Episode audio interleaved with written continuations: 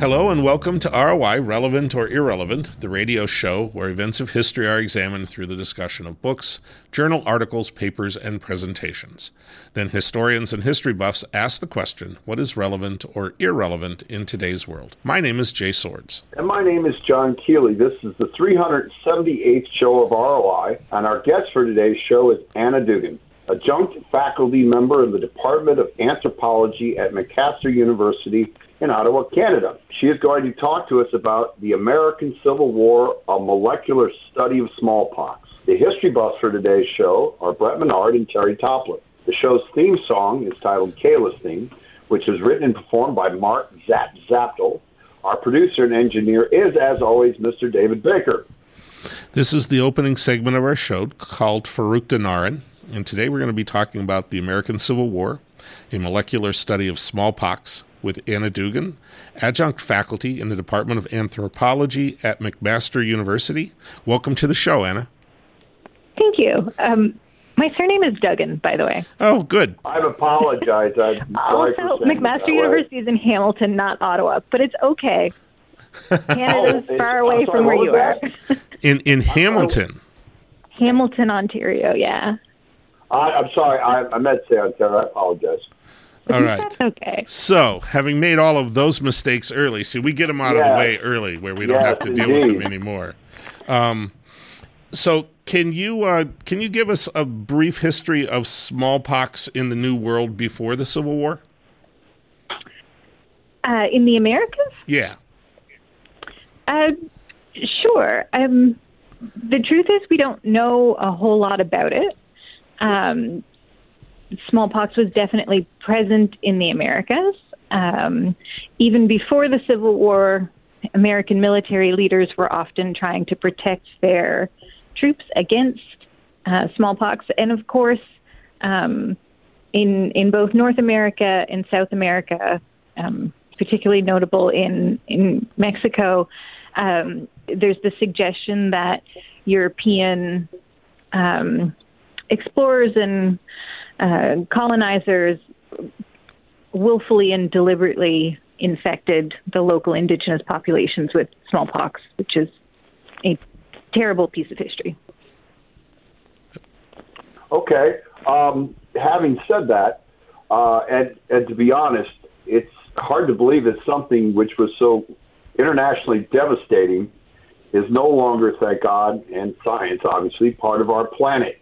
Um, in doing your research here, of course, you're looking at the molecular study of smallpox during this time period. What gave you the idea or inspiration to look at the Civil War this way? I mean, I've studied a lot of things about the Civil War. Never once thought of going down the molecular road. uh, yeah, I have to say, part of that, well, multiple pieces of that really were were truly chance. Um, so I first started studying smallpox um, a few years ago when, with a different molecular study, um, we unexpectedly recovered evidence of variola virus, which is the virus that causes smallpox, in mummified remains of a child from 17th century Lithuania. And we did a, a study that looked at comparing that strain of variola virus with other available genomic sequences for variola virus, most of which were from the 20th century, all of which were from the 20th century. And um, we we noticed that there was a, a, potentially interesting pattern about when some diversification occurred um, within sort of this group of viruses that is variola within those strains of variola. And so we started to get interested in looking at what other viruses were used for vaccination purposes against variola and against smallpox. And around about the same time that, um, from the molecular perspective, uh, we were interested in in looking at those strains. Some of our longtime collaborators at the Mütter Museum in Philadelphia discovered in their collection um, some vaccination kits that had been put in the wrong drawer and no one knew that they were there and they originated from a time point that we think was about the American Civil War. So I didn't go about um, intending to study vaccination specifically in the time of the American Civil War. That was the, the material that became available to me. Wow. Okay. Um, so, Anna, kind of help me understand how does one go about vaccinating for something that I'm not quite sure what it is because we haven't seen viruses. We don't have, you know, all of that that modern t- post early 20th century information. So what kinds of things can I use to vaccinate and and how do I know that they work or work effectively? That's a really great question. I, and the answer to that question has changed over time. So, um, within a, a, sort of European Western uh, context, a process known as variolation, which was actually taking sort of um, scabs from individuals who were recovering from smallpox, were crushed up and used as vaccine source material. Well, not vaccine, sorry, I spoke there.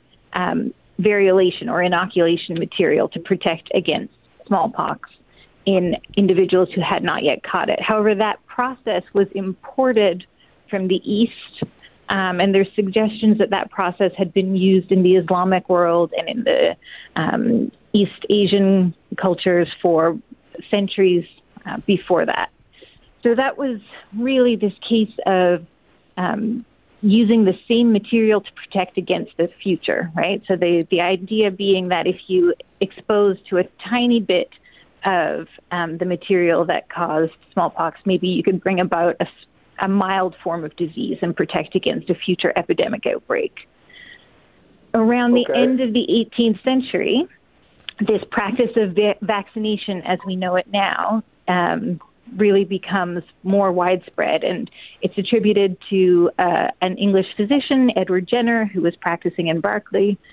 And what he noticed was something that many other individuals within um, the UK had noticed before that people who milked cows often got a sort of pustular rash on their hands if the cows that they were milking had a pustular rash on their udders.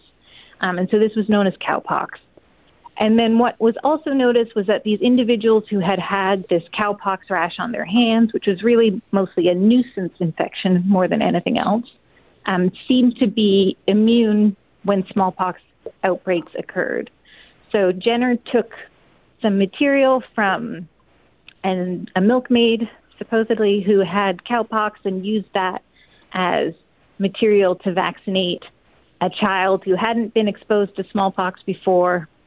The child didn't feel great for a couple of days, but really, again, like a, a childhood fever sort of thing, not not smallpox. And then deliberately exposed the child to smallpox afterwards um, and found that he was immune. And so that's when this practice of vaccination or using something that's not the actual causative agent itself, but something reasonably closely related, uh, was sort of born for this protective purpose. Okay. Um, so let's bring it into kind of the Civil War.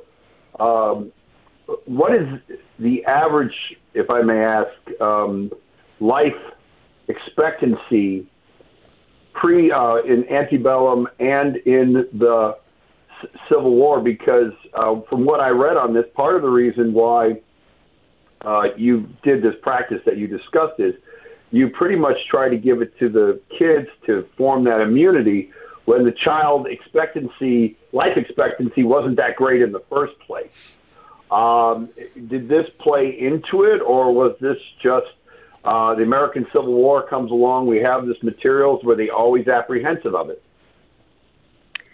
Um, to be totally honest, I don't know the full answer to that question. Uh, I'm not okay. a specialist of the American Civil War. Our collaborator, Dr. Robert Hicks, is, and he would probably know more about um, life expectancies.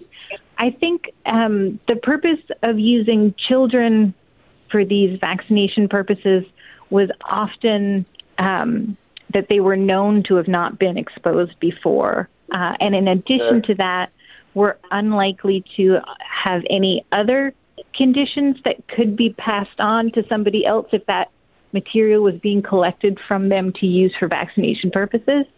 So, for example, the the big disease that is often in that time associated with sort of inappropriate or spurious vaccinations is syphilis, right? So the, the risk that if you were trying to collect material from somebody to protect against vaccination and that individual that you were collecting the sample from happened to have syphilis, you were passing it on to the other people that you were vaccinating, which is not good. Right. no, not at all. Not, not at all. Yep. Uh, well, thank you very much. That is definitely interesting. We have a lot more to talk about, so please stay tuned for the next segment of our show. This is ROI on St. Ambrose University, KALA 106.1 FM. In times of joy, in moments of grief, broadcasters come through, even when all else fails. Today, with more ways than ever to experience the moments that transform our lives, Americans still choose broadcast radio and television more than all other media combined. We are the local broadcasters of radio and television, reaching more people, touching more lives. Brought to you by the National Association of Broadcasters and this station.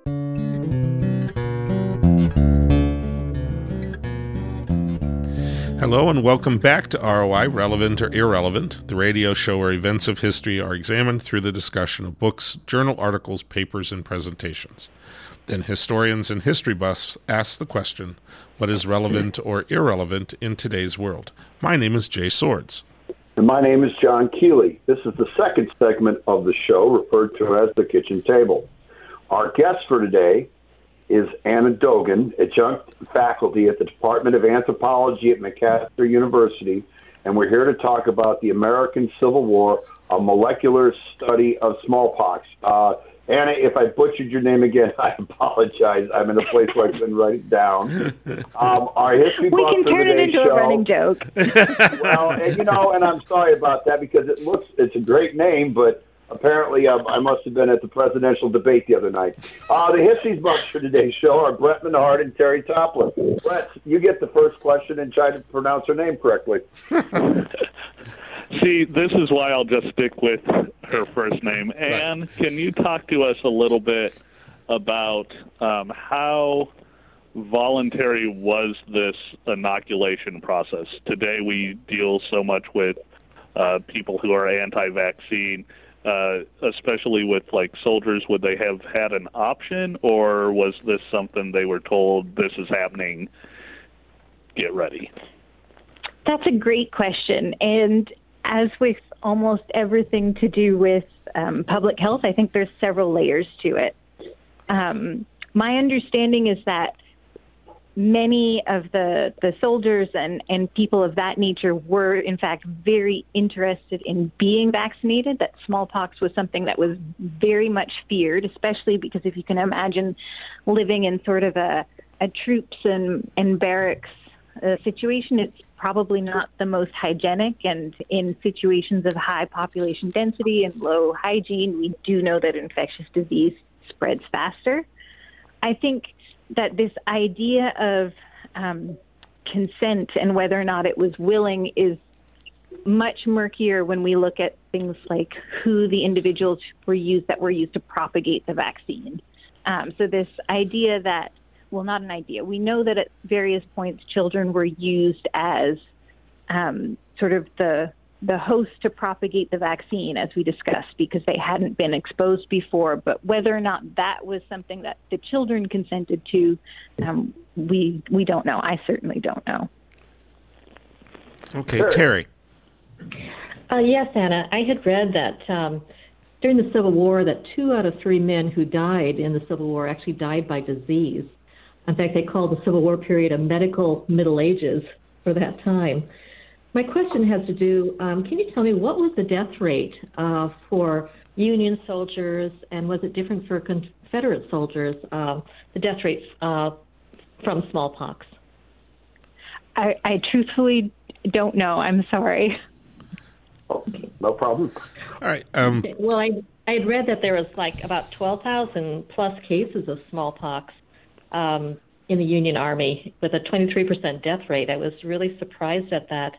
Can you talk a little bit more about uh, the children that they were using? Um, you said you weren't sure if they were if it was voluntary or involuntary, and why suddenly was there a rise of smallpox um, just before the Civil War?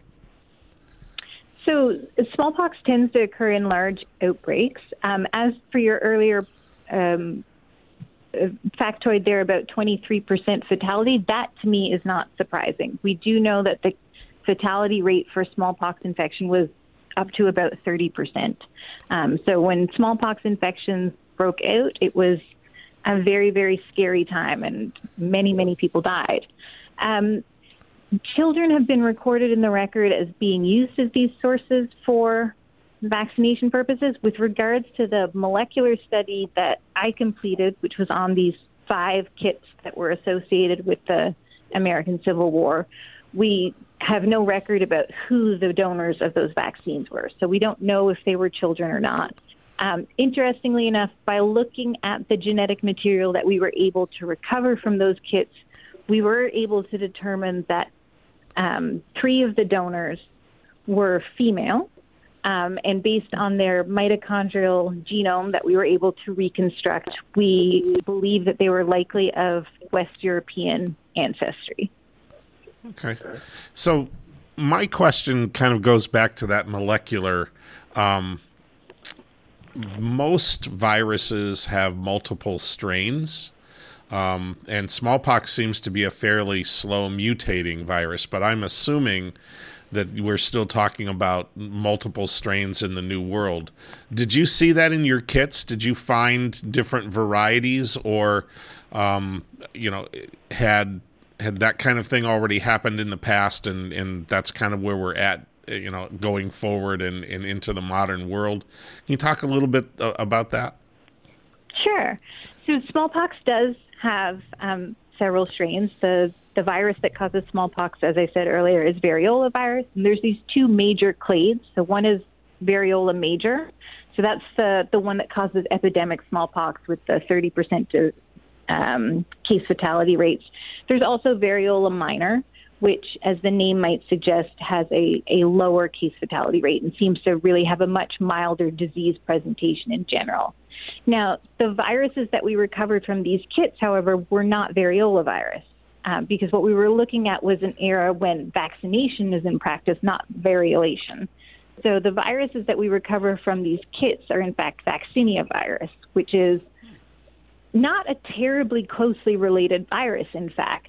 Um, however, it's clearly closely enough related to be able to prompt a strong enough immune system that works as a protective factor against future exposure to variola virus, thereby preventing smallpox. The strains that we recovered from these kits, so five kits, we recovered five different strains of vaccinia, but they're all very similar to each other. And in fact, they're also pretty similar to another um, older vaccine strain that comes a little bit later, just after the turn of the 20th century, that was curiously enough also manufactured in Philadelphia.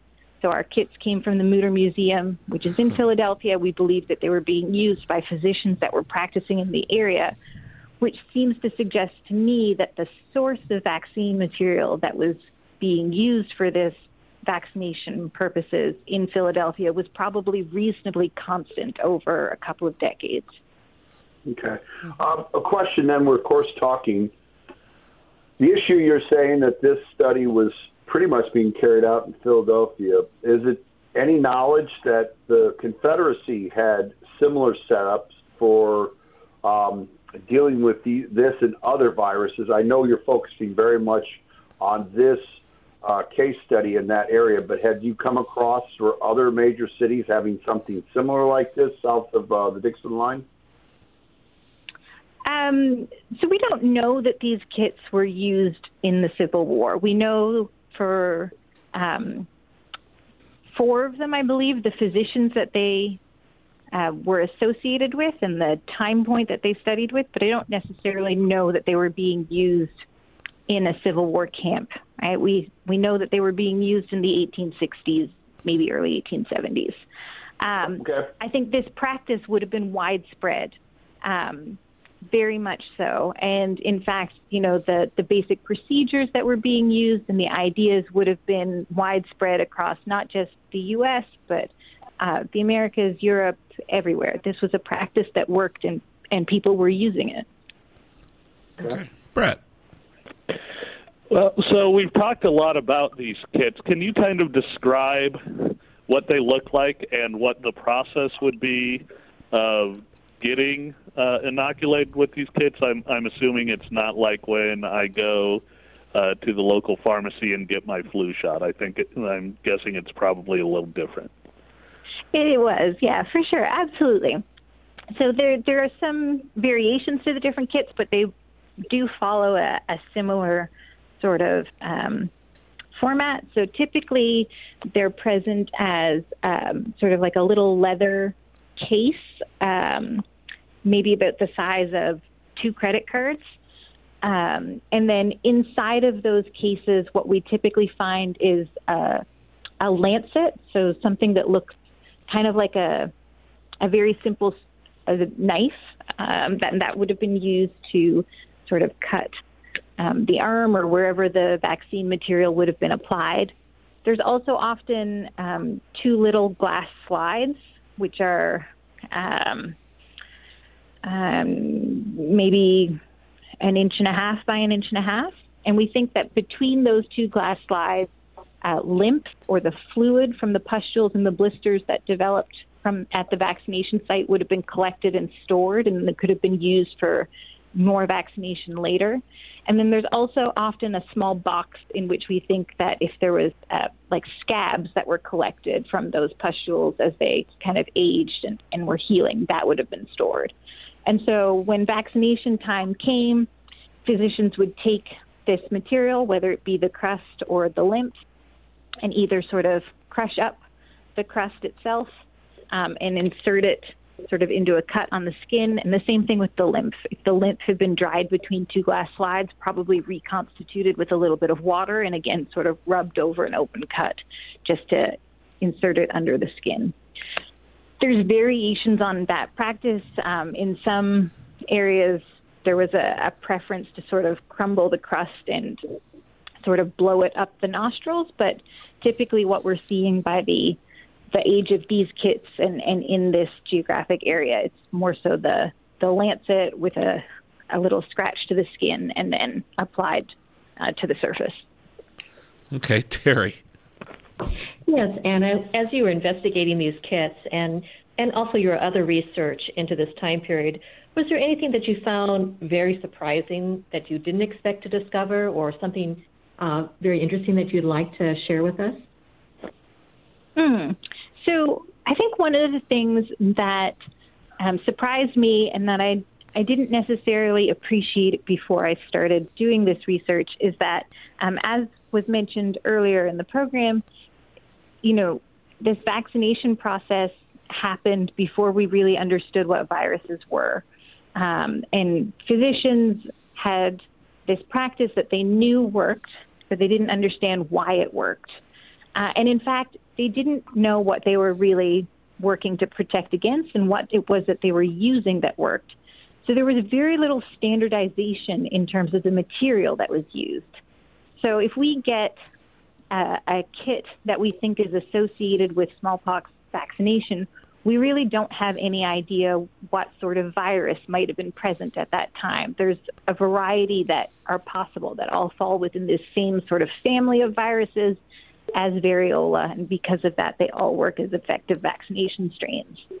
And what was interesting and a little bit surprising to me was when we recovered these five strains from this kit, not only were they all very similar to each other, but they were all very clearly vaccinia virus.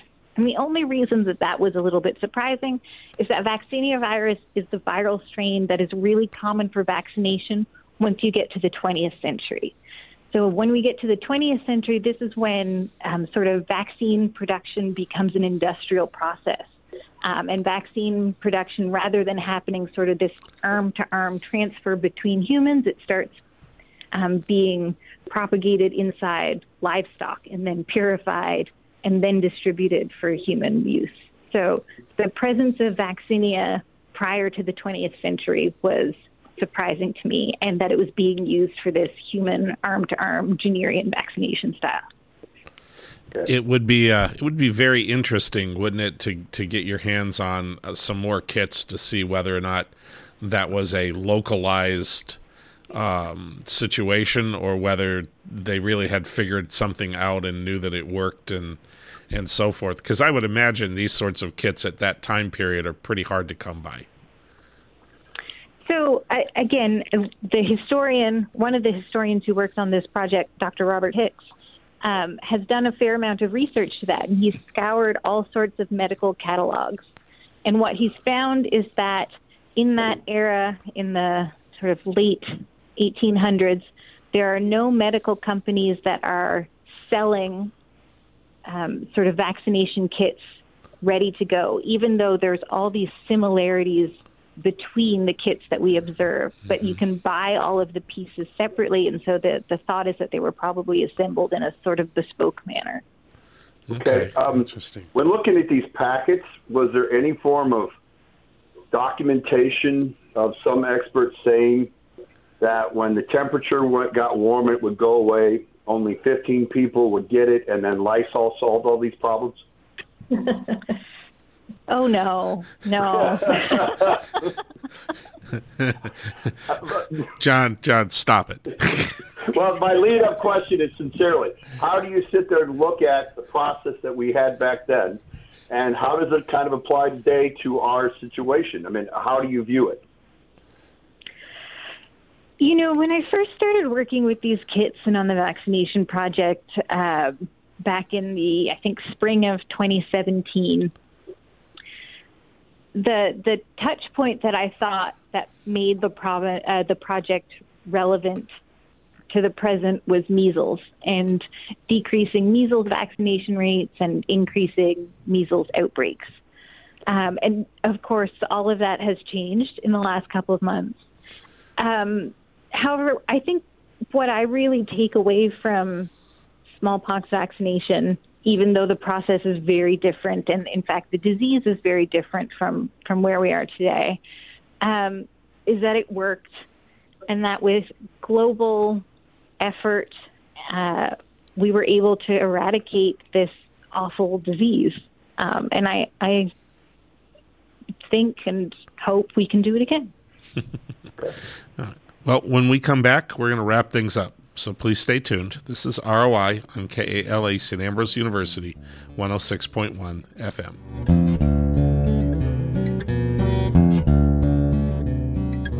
You're listening to Relevant or Irrelevant this series is produced at St. Ambrose University's KALA Radio and has been honored by the Midwest Broadcast Journalists Association and the Iowa Broadcast News Association for excellence in public affairs journalism. You can hear this edition of ROI and many previous programs in this series by visiting Spotify, Google Podcasts, SoundCloud, plus Apple Podcasts. ROI airs Friday nights at 9:30 p.m. on KALA HD2 and can also be heard at 106.1 FM in the metropolitan Quad City area. You can stream this show every Friday night at tunein.com. Search for KALA HD2.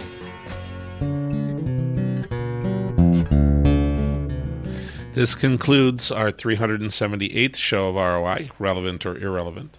Our producer and engineer is Dave Baker. Our program manager is Rick Sweet. And the theme song for our show is titled Kayla's Theme and was written and performed by Mark Zap Zabidal.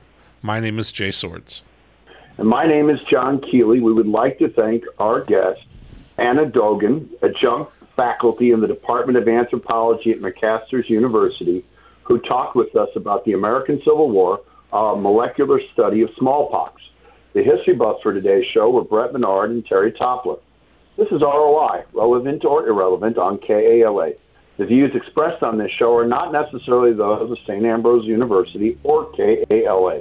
We would like to wish all our listeners to experience the great Lesotho proverb, Potso Pula Nala, peace, reign, and prosperity.